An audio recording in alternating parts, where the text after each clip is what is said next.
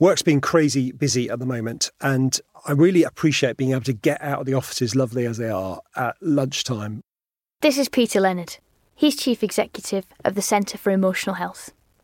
And it's just a 10 minute walk to the sandwich shop across an industrial estate. But there are trees, there are grass verges, there's sunshine or there's rain, there's wind or there's not. And there's something about being out in that space that just uh, gives me a quick reset, which I really appreciate. This is Emotionally Speaking, the podcast about emotional health and relationships. Thanks for choosing to listen to this episode of Emotionally Speaking.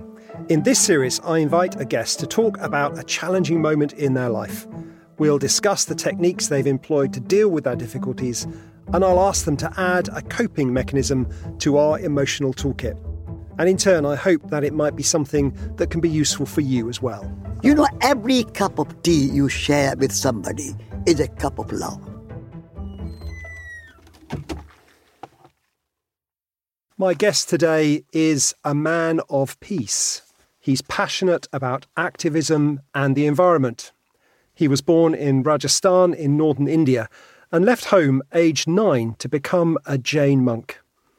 When he was 18, he ran away to study non violence as a follower of Gandhian principles running and walking are core to who he is.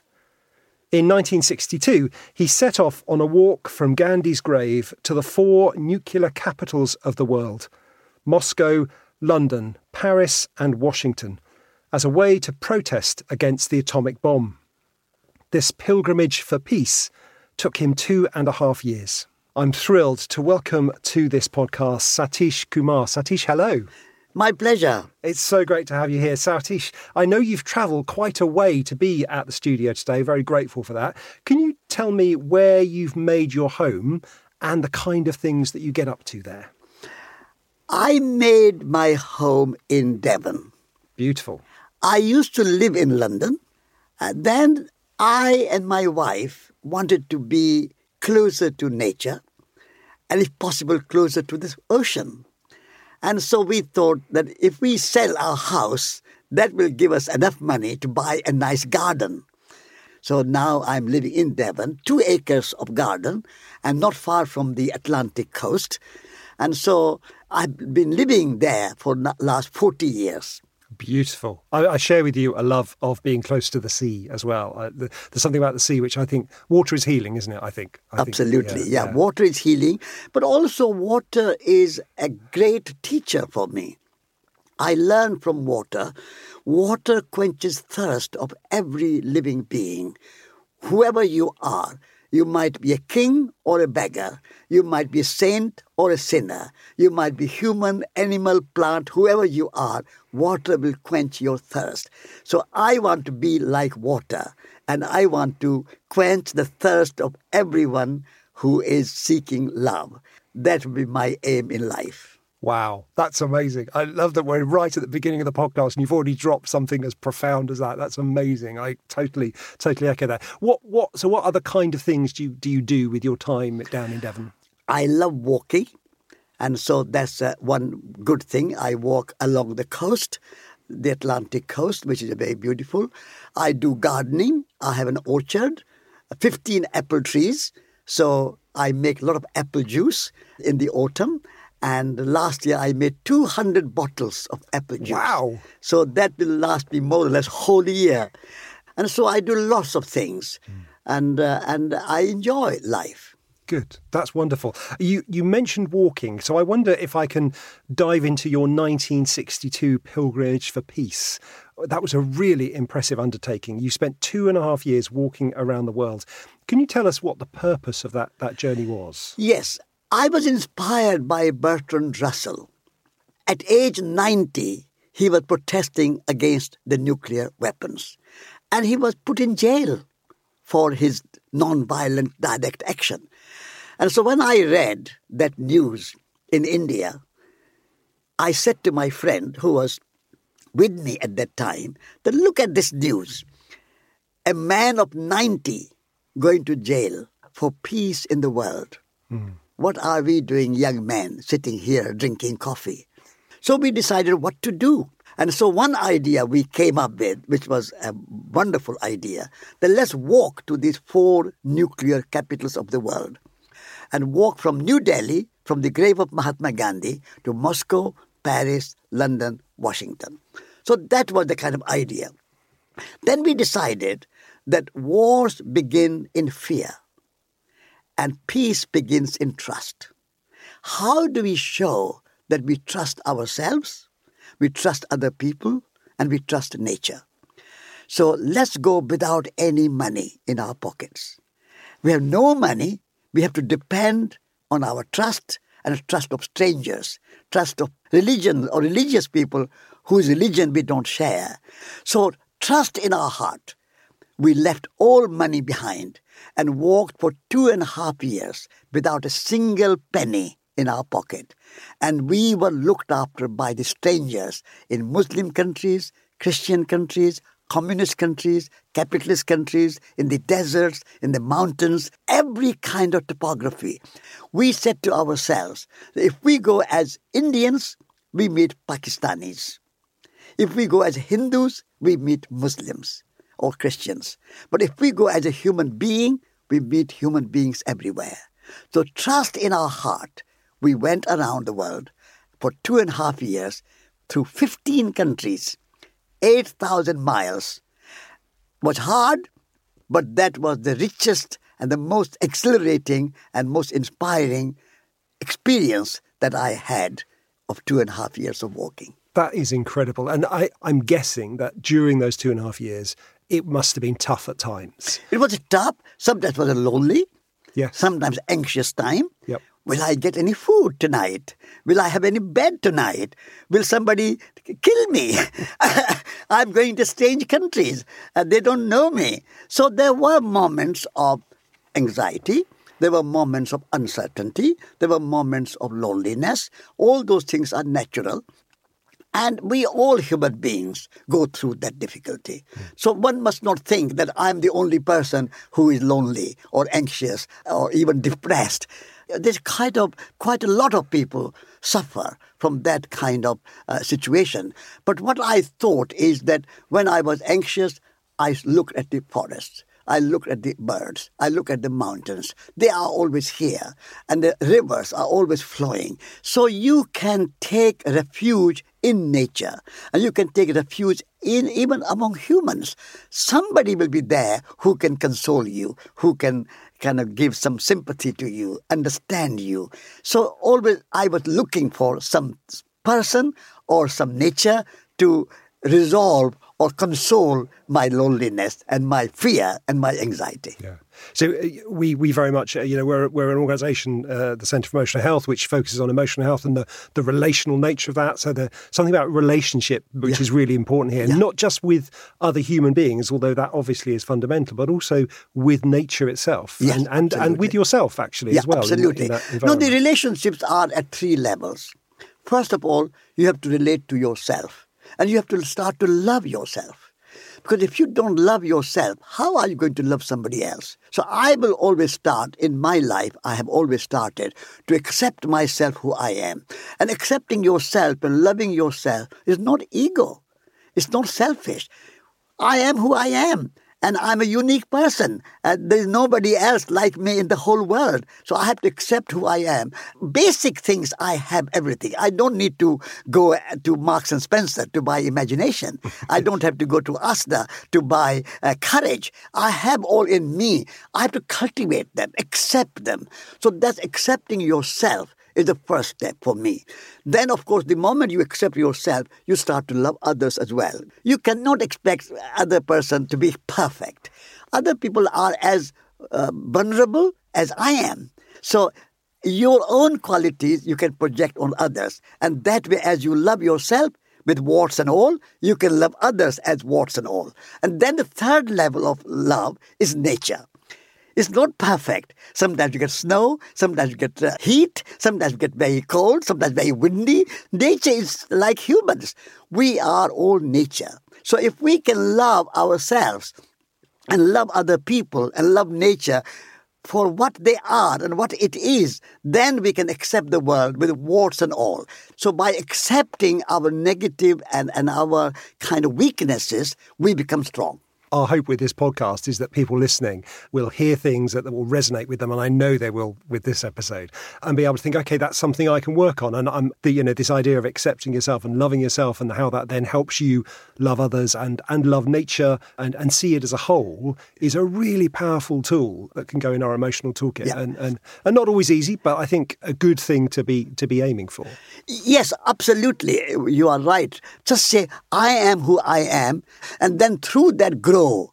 Cultivate your compassion, cultivate your love, cultivate your imagination, and learn some skills, learn to go out in nature, learn to plant some seeds, or learn to sing. You can cultivate your qualities, but accept yourself as you are and don't expect yourself to be perfect or very successful, why I am not as good as somebody else. Don't compare yourself with somebody else. Yep. That's how I deal with my anxiety and my uh, uh, problems. Brilliant. Absolutely. I was uh, wise words there. Uh, on the subject of, of, of, people surprising you, I wonder if you wouldn't mind sharing with us the story about the the tea workers outside the, the tea factory in Moscow. Yes, yes.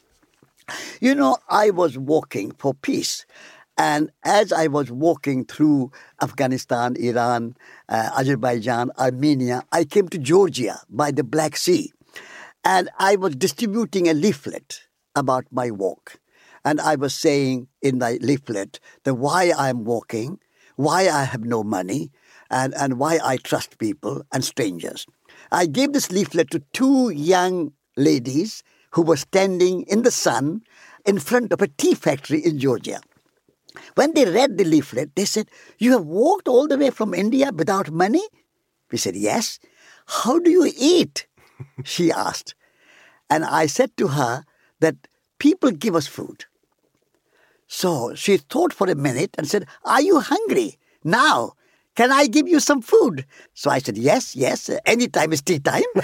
so, Absolutely. so I will be delighted to have your uh, um, hospitality. So we went in.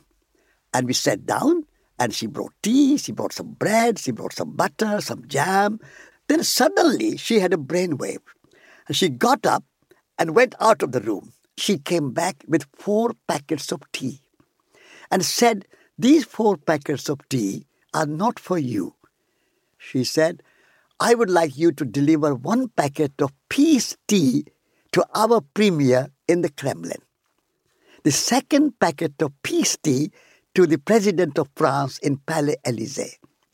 The third packet of tea to the Prime Minister of 10 Downing Street. And the fourth packet of tea to the President of the United States of America in the White House.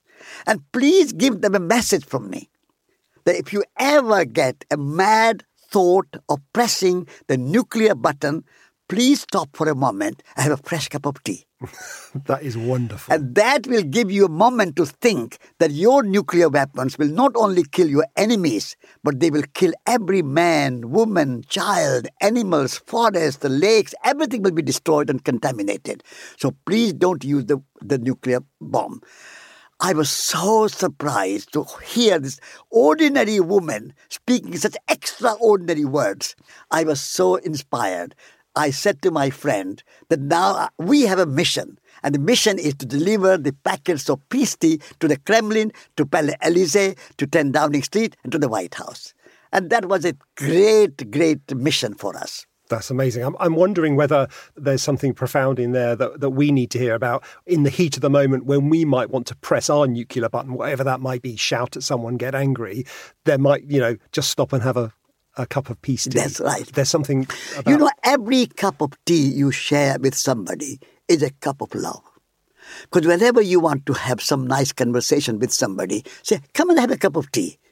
And that was my message and the message of this lady to these peace leaders that whatever problem you have, difference of opinion you have, there'll be always different views. So sit down together, find a common ground, common humanity, and that way you have a cup of peace uh, in a peace tea. Lovely.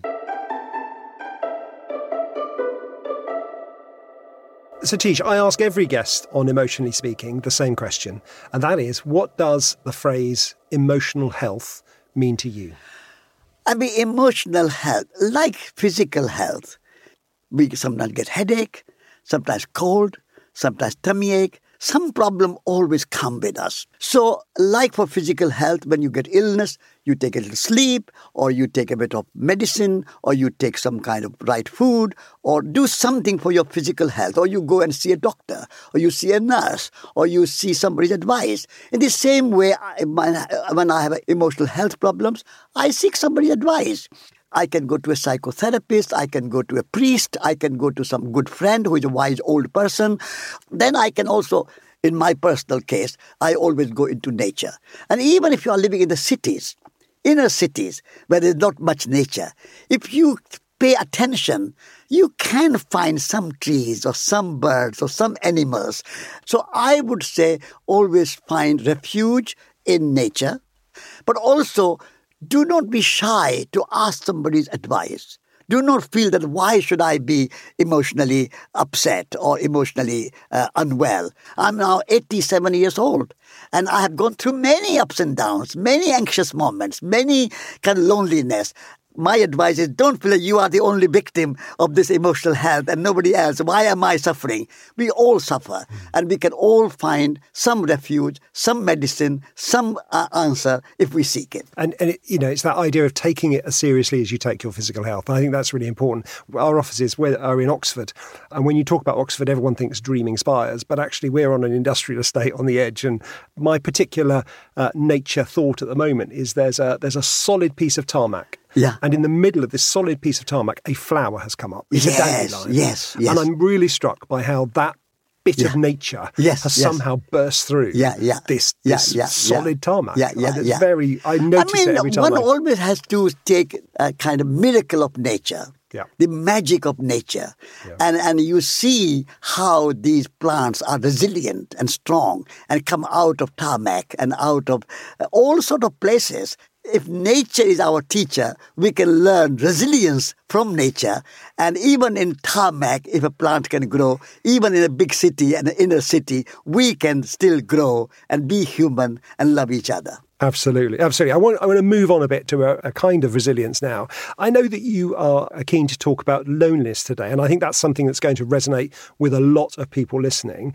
I wonder if you can tell me about the time that your emotional health and your emotional resilience was tested in relation to loneliness. I mean, one of the biggest change in my life happened when I was 18 years old, and I was a monk and I realized that I don't want to be a monk. And uh, a Jain monk takes the vow for whole life. Once you become a monk, you are a monk for whole life, forever. Now, leaving the monkhood was a big challenge, emotional health problem, and, and a mental health problem. I didn't want to remain a monk, but how do I leave? And I knew that my guru, my teacher will be upset, my mother will be upset, whole community will be upset. So that was a kind of very critical time for me. But I, one night after midnight, I ran away. And I escaped from the monastic order. And I went to my mother, and she would not even give me a glass of water. She said, You cannot come out to the monastery. You cannot come home. There's no refuge at home. Go back and uh, ask and forgiveness of your guru, your teacher, and become a monk again. I said, No way, I can't go back. So I was lonely, I knew nobody, I had no money. It was big problem. But somehow I found a community, a Gandhian ashram. And I lived in that community and I went to the garden and I learned to garden, I learned to cook, I learned to spin a spinning wheel, I learned a few practical skills. So through that very critical time, very kind of emotionally upsetting. My mother refusing me to give a glass of water. Can you imagine how difficult that moment would be? And I'm a penniless and homeless and 18 year old. And my mother did not speak with me for nearly 10 years. Gosh. And so when I went back after walking around the world for two and a half years, I went back in Varanasi and I was staying in a place. And one day, somebody knocks at my door. And I open the door, and my mother is standing there. without any notice, without any letter, without any telephone call. She's just there. And first thing she says to me is, I have come to see you and forgive you. After 10 years, now I'm 28, after coming walking around the world for peace, my mother came to make peace with me. that was a quite a emotionally and psychologically a very trying moment. My oh, mother sure. comes to see me and forgive me. That reunion with my mother. That would I would say one of, one of the most difficult moments. But I was so happy. I was in tears. I cried. My mother has come to forgive me. So that was, I think, a, a, a wonderful experience of very low and, and, and can you imagine being rejected by your mother, whom I loved? She was a wonderful woman. She was a great singer, great storyteller. She brought me up uh, loving spirituality, loving singing, music, everything she gave me. And she rejected me. That was one of the most emotionally trying uh, Gosh, period yes. of my life. Yeah. 10 years you'd, be, you'd become a Jain monk at age nine, I think, hadn't you? Age nine. So, so nine years as in, in the monastery, and then recognizing that this was not the right place for you. Yeah. And, and then having to go and take that leap in the dark and find your new community, your new place. Yeah. Uh, some of our listeners may not know what the Jain religion is. Can you just tell us briefly what, what is Jain, the Jain religion? There are four great religions of India, which you can call indigenous religions Hindu, Buddhist, Jain, and Sikh. These are the four religions. Now, Jain religion particularly emphasizes on the principle of non-violence and love. So, do no harm. This is the supreme principle. Do no harm to yourself, do no harm to other people, and do no harm to nature.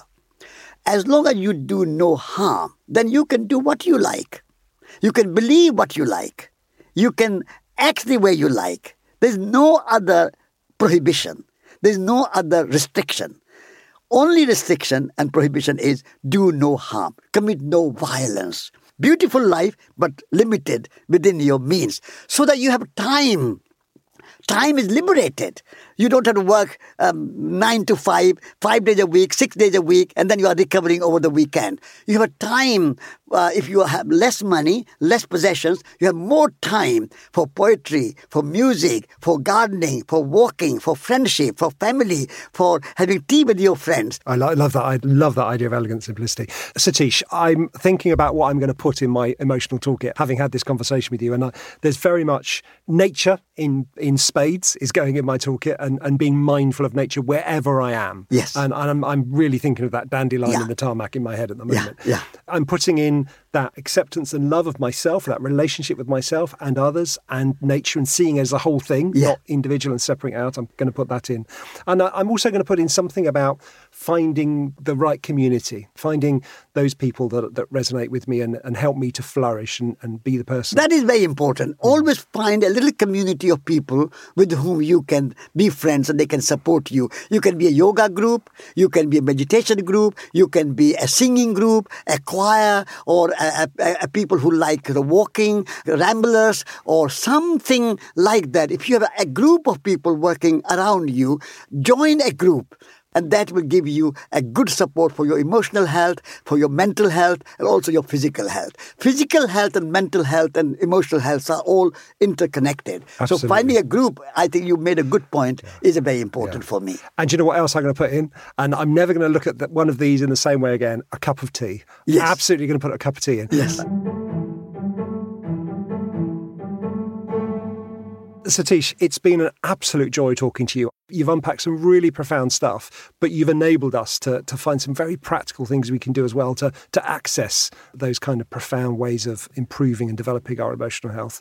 Thank you for being My with us. My pleasure. Thank, Thank, you for you having for me. It's been a real joy talking to you. Thank you for having me. It was a pleasure to speak with you.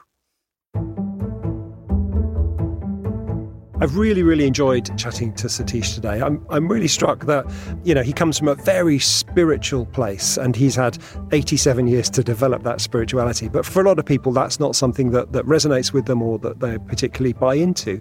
But I was struck by the strategies that we've put into our toolkit are things that, that are, are actually quite practical. uh, a lot of the groups that we run with parents and carers, we often have people coming along who are, are very lonely.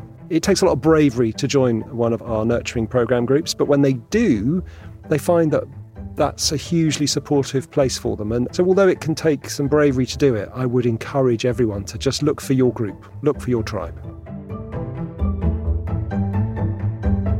Emotionally Speaking is presented by Peter Leonard. Peter is the Chief Executive of the Centre for Emotional Health, and you can find out about their work and training courses by visiting their current website, familylinks.org.uk. I hope you've enjoyed this episode of Emotionally Speaking. I'm really looking forward to sharing more stories with you from guests like the writer Virginia Ironside and the conductor Ben Gernon. They'll be adding their own tips and techniques to our emotional toolkit for the times when you feel your emotional health is being tested. Emotionally Speaking is produced by Freya Hellier and Alexandra Quinn and is brought to you by the team at Loftus Media.